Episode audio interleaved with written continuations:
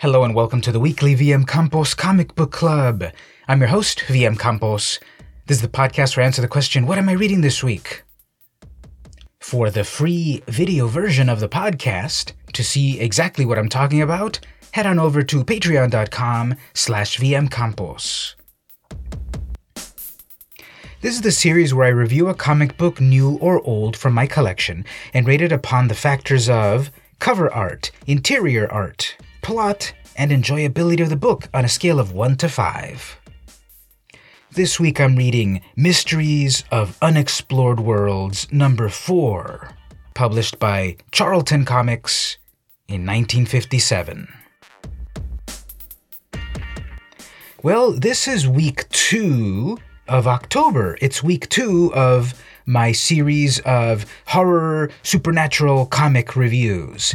This is a real treat right here. I have this original copy from 1957 of Mysteries of Unexplored Worlds from a publisher long gone, Charlton.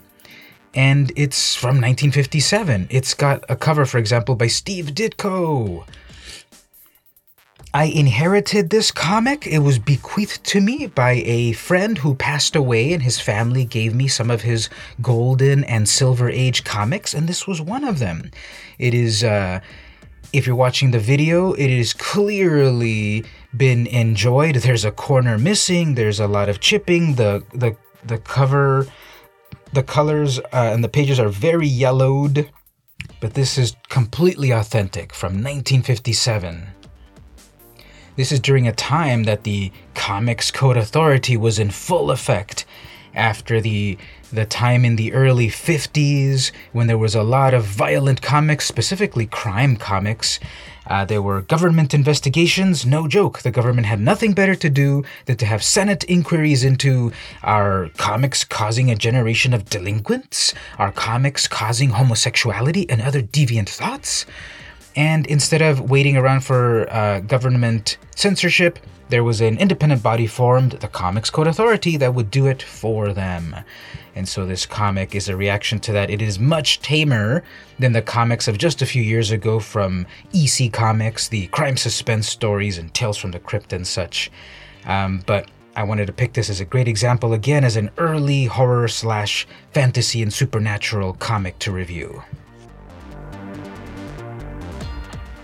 First up, let's talk about the cover. So it's a Steve Ditko cover. Steve Ditko was the co creator of Spider Man in 1962. So a few years later, he would be working on uh, Spider Man and I think reach his greatest fame there. Here, this cover is um, a modern take on the portrait of Dorian Gray story. There's a little kid uh, looking at a mirror, but he's so old and decrepit. There's a variety of, you know, haunted mansion or abandoned mansion, um, items all over the place, tattered curtains, old busts of forgotten ancestors, burnt out candles, stuffed animals. So it's just a classic trope, classic stereotype. Even in the 50s, this was already referencing something from what, the 1890s? And it's some young kid looking at himself old. If you know anything about literature, okay, that's the picture of Dorian Gray, so uh, there must be some sort of related story inside. You are lucky. You can just read about it. You don't have to enter the forbidden room, is the blurb on the cover. Now, unfortunately, a lot of times covers have not really been indicative of what's inside the book. But on its own, I think this is a great cover. This is a 4 out of 5. You have this panicked expression by the youngster looking at himself very decrepit. Hmm, looking a little bit like Aunt May, actually. And the cluttered scenery looks great.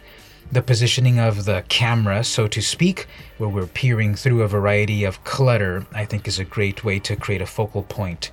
The logo of the comic is amazing. I love it. We've got Mysteries of, and like a, very kind of static font, and then Unexplored is very much more dynamic with a great gradient from red to white, and jagged letters looks kind of nice. So the cover's cool, 4 out of 5.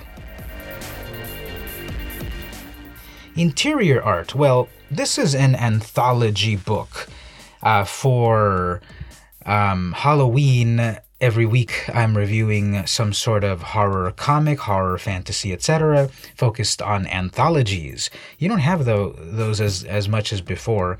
And this comic from 1957 was ripe during the time of many anthology series. Just throw in a bunch of different stories in a comic for your 10 cents. You gotta really make it worth your while. Now, uh, on video, everything looks very yellow because, yes, this comic is very old. It's been very read and reread. And so pages are very yellow. It's not mint at all. This is like a 3.0 rating, I would say. It is complete, but the cover's starting to detach. There's missing cover and a lot of stuff.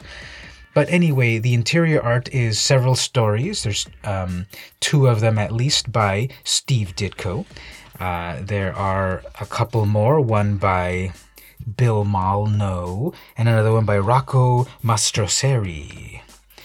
So I'm enjoying the art. It's classic 50s, early Silver Age style.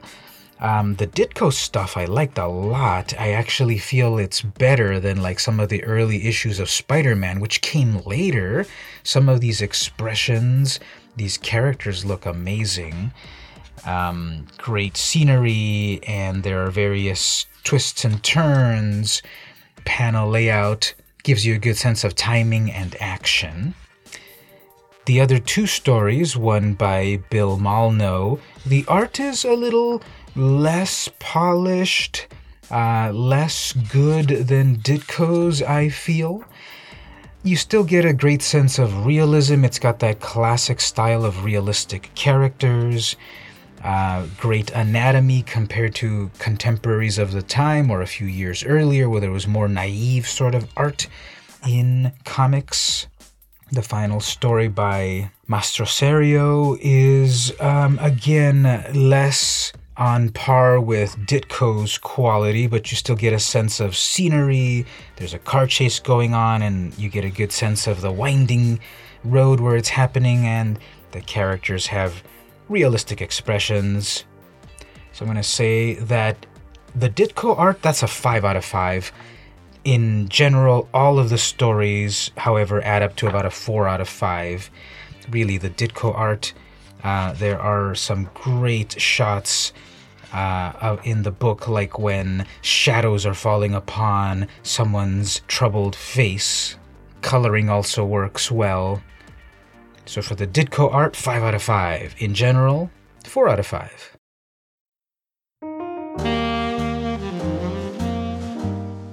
Hey everyone, we're about halfway through the episode, so let's take a moment for an ad.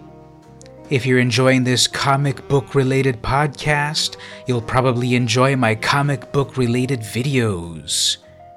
Head on over to youtube.com slash vmcamposjr to find my YouTube channel. You'll find lots of videos about comic books. Why not check out my top 5 playlist? In there, I talk about the top 5 Rick and Morty comics, the top 5 Lobo comic book covers, the top 5 furry comics, and more. So check out my top 5 list on my YouTube, youtube.com slash vmcamposjr. Now back to the show. Next up, the story. All stories are actually written by Joe Gill. He's got a story, The Forbidden Room, which is basically a new take on the story of Dorian Gray, complete with a Swami that creates a fantastical environment where the protagonist's uncle fears death, and so he uh, cuts a deal with the Swami. But again, this is the 50s, so uh, the representation here of this mystical man from the Far East is you know nowadays it's not all right back then it wasn't also but it was what was common at the time and now we we have to recognize that time marches on and so must attitudes so there's of course a twist ending. All of these anthology books all of these horror fantasy supernatural books had these twist endings. Some of them work better than others. Um, i thought this book uh, this this story was uh, working itself up really well to something, and then the twist ending is just completely out of left field in terms of it's being built up that this room is supernatural, that the room itself will age and you won't, but then when there's no more furniture in the room, you will suddenly become old. But that's not what happens at all. Apparently, on some high off mountain somewhere, the, the keepers of the sands of time accidentally let a gust of wind take some time sand away and it turns the, the protagonist into an old man at the at the last minute and Philip had been had contracted this guy to act as the Swami who put the, the the magic together and it's just like kind of a weird mishmash at the very end. The following story is The Valley in the Mist also by Joe Gill. This one is about a uh, an adventurer Sock Sorensen who gets uh, hired by uh, some Russian scientists to go to uh, Fairbanks, Alaska, where they are thawing dinosaurs and saber-toothed tigers from out of the glacier up there in Alaska. And then, of course, the the the uh, the communist turns upon the good American and wants to release all of those dinosaurs to take over America. There's a hilarious close-up of of Koreski, the uh, the Russian scientist, just sweating and with his red beard and bald head, just plotting. That is for impractical fools. No, I liberate these monsters for another reason. They will range south in your continent and terrify your soft, decadent populace. Then we will take over. Well, Sock won't have any of that. Here's a capitalistic punch in the jaw, Volkert and there's a scuffle and so forth, and it looks like our hero might be in for it. But again, very abruptly, they're suddenly they're escaping, and and the scientist gets stuck inside of the glacier with his pets after he got betrayed by the other Russian, and it kind of ends like that. It's a tough way to go. He'll have his pets to keep him company for the next million years or so, anyway. Trapped in the ice with the dinos. There's a prose story called The Wanderer I kind of liked it in terms of it was building a world about this is in the future, space travel is common, there are many planets now, there's the Intergalactic Space Travel Society and so forth. And Professor Richard S. Falk is uh, trying to put together a crew to go explore uh, an asteroid that's only 500 million miles away from Earth with an erratic course. He builds his team, he goes to it, and then they discover that it was actually not an asteroid, but one of the first spacecrafts, the Monitor, who was intergalactic. That one also ends very abruptly. Those brave men in the first spaceship did not make a trip in vain. We have duplicated the motor used to drive the ship. Its first fuel was the insufficient Simpson pile. Yet that spaceship moved in the universe. Why? Because the stardust activated its motor. We now have a new fuel made from stardust, and the spaceship shall be called the Monitor Wanderer. You will forgive me for being personal, but the money I get from the new fuel will be used to set up a fund so those who wish to explore beyond may do so. Okay, so the scientists wanted to explore this little asteroid and it ended up being an ancient spaceship, and then now he's to get rich from inventing a new fuel and he's to let more people fly in space. I guess. Voices from the Dark is pretty bad. It's got a guy cowering in an abandoned shack and he's having memories of always being an ignored kid and just having a bad life growing up that his parents ignored him. He keeps hearing voices in the present, people calling him Teddy, Teddy, here you are, Teddy and it kind of shocks him back to reality. But then he keeps remembering, yeah, I always was ignored all, all my life. Then we have a segue that he's a scientist working with parallel universes, and his machine will let you travel to parallel universes, but he accidentally turns it on and he thinks he falls inside, but maybe not. But then, of course, as, as the reader, we realize, yeah, he fell through the other dimension, everyone's ignoring him. Well, he doesn't realize that, and it gets so bad he then runs away from society, and it loops back to the beginning of the book that he's an outcast out in the like abandoned houses. But people keep calling his name Teddy, Teddy. Here I am, I'm coming as fast as I can. I need you. Help, I'm falling into the pit. He then wakes up and his wife tells him he's been in a coma for six months. And he asks, Well, you were calling me Teddy. How did you know my nickname when I was a child was Teddy? Well, the final panel is a kid playing with a dog. Here, Teddy. Come back here, Teddy. What? Parallel universes, comas, machines, hobos, dogs. I don't I don't get it. The last story is kind of interesting, again by Joe Gill, At the End of the Road. Basically, long story short, there's an alien who has been undercover on Earth for 300 years. He miscalculated and his face starts melting because his human makeup would last 300 years. Well, apparently, uh, he miscalculated and his face starts to melt in front of a group of, of people where we where we learn fear and panic always crowd in on men who see something they do not understand. So everyone freaks out for a moment and then they're like, "Hey, get him." So they chase him away. The alien, Namo, remembers that he was sent by Luki to come to Earth 300 years ago and that his makeup would last 300 years. And wouldn't you know it, he ran out of time and it disappeared in front of everyone. So he was on a mission to examine Earth for 300 years to determine if the if the Earthlings are peace peaceful. Well, the ending of the of that story, I made it. What the Earthlings thought was one of their giant trees was actually my spacecraft. My people shall know that the Earthlings are peaceable. He was he just spent this whole story getting chased violently by two scared Earthmen, and he had to avoid them by being basically going off a cliff where then he can blast off in his tree like spaceship. And he's still to report after 300 years the Earth people are peaceable. Now, I'm a liberal optimist at heart, and I think everything will work out. But this alien has determined within the past 300 years, from the 1700s to the 1900s, that the Earthmen are peaceable, even though his very last encounter is that some not peaceable Earthmen are trying to kill him or get him or whatever. And then that ends all of this is to say is that in general, um, the the Ditko stories again are pretty fun. It's all the same author, Joe Gill, but those early stories, those first couple of stories, I think were pretty fun. Four out of five. But overall, in general, everything else was like a two out of five. Uh, very juvenile, very abrupt stories, very odd settings. In general, two out of five. But the Steve Ditko, Joe Gill stuff, that's a four out of five. And lastly, the enjoyability of the book uh, for like what it is. This is a five out of five.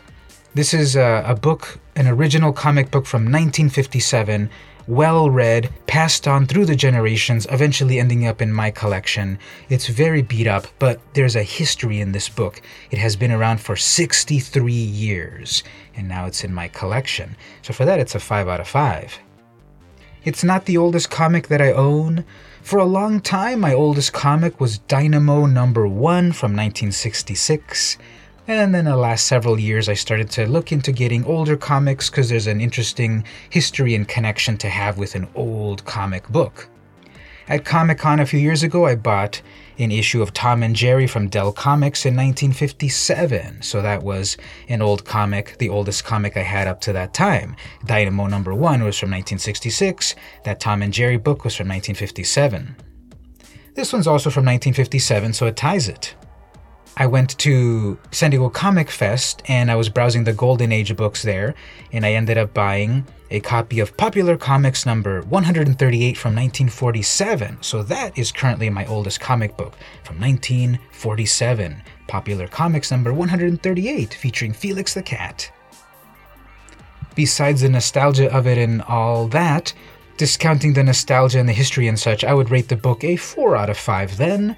It's enjoyable, it's kind of cool to look at old comics once in a while. And being on topic of this is October, let's talk about an old classic horror fantasy supernatural book. So that was pretty fun. Remember, to see the comic that I'm talking about, head on over to patreon.com slash vmcampos. I've got a free video for you to watch where I browse the comic book itself, page by page. You can see that for free. Simply follow on Patreon. If you go to the $1 range, you'll get access to exclusive content. And if you go to the $2 pledge, I'll actually mail you vintage comics from my collection. This week I read Mysteries of Unexplored Worlds number 4, published by Charlton Comics in 1957. This has been the weekly VM Campos Comic Book Club, and I'll see you next week.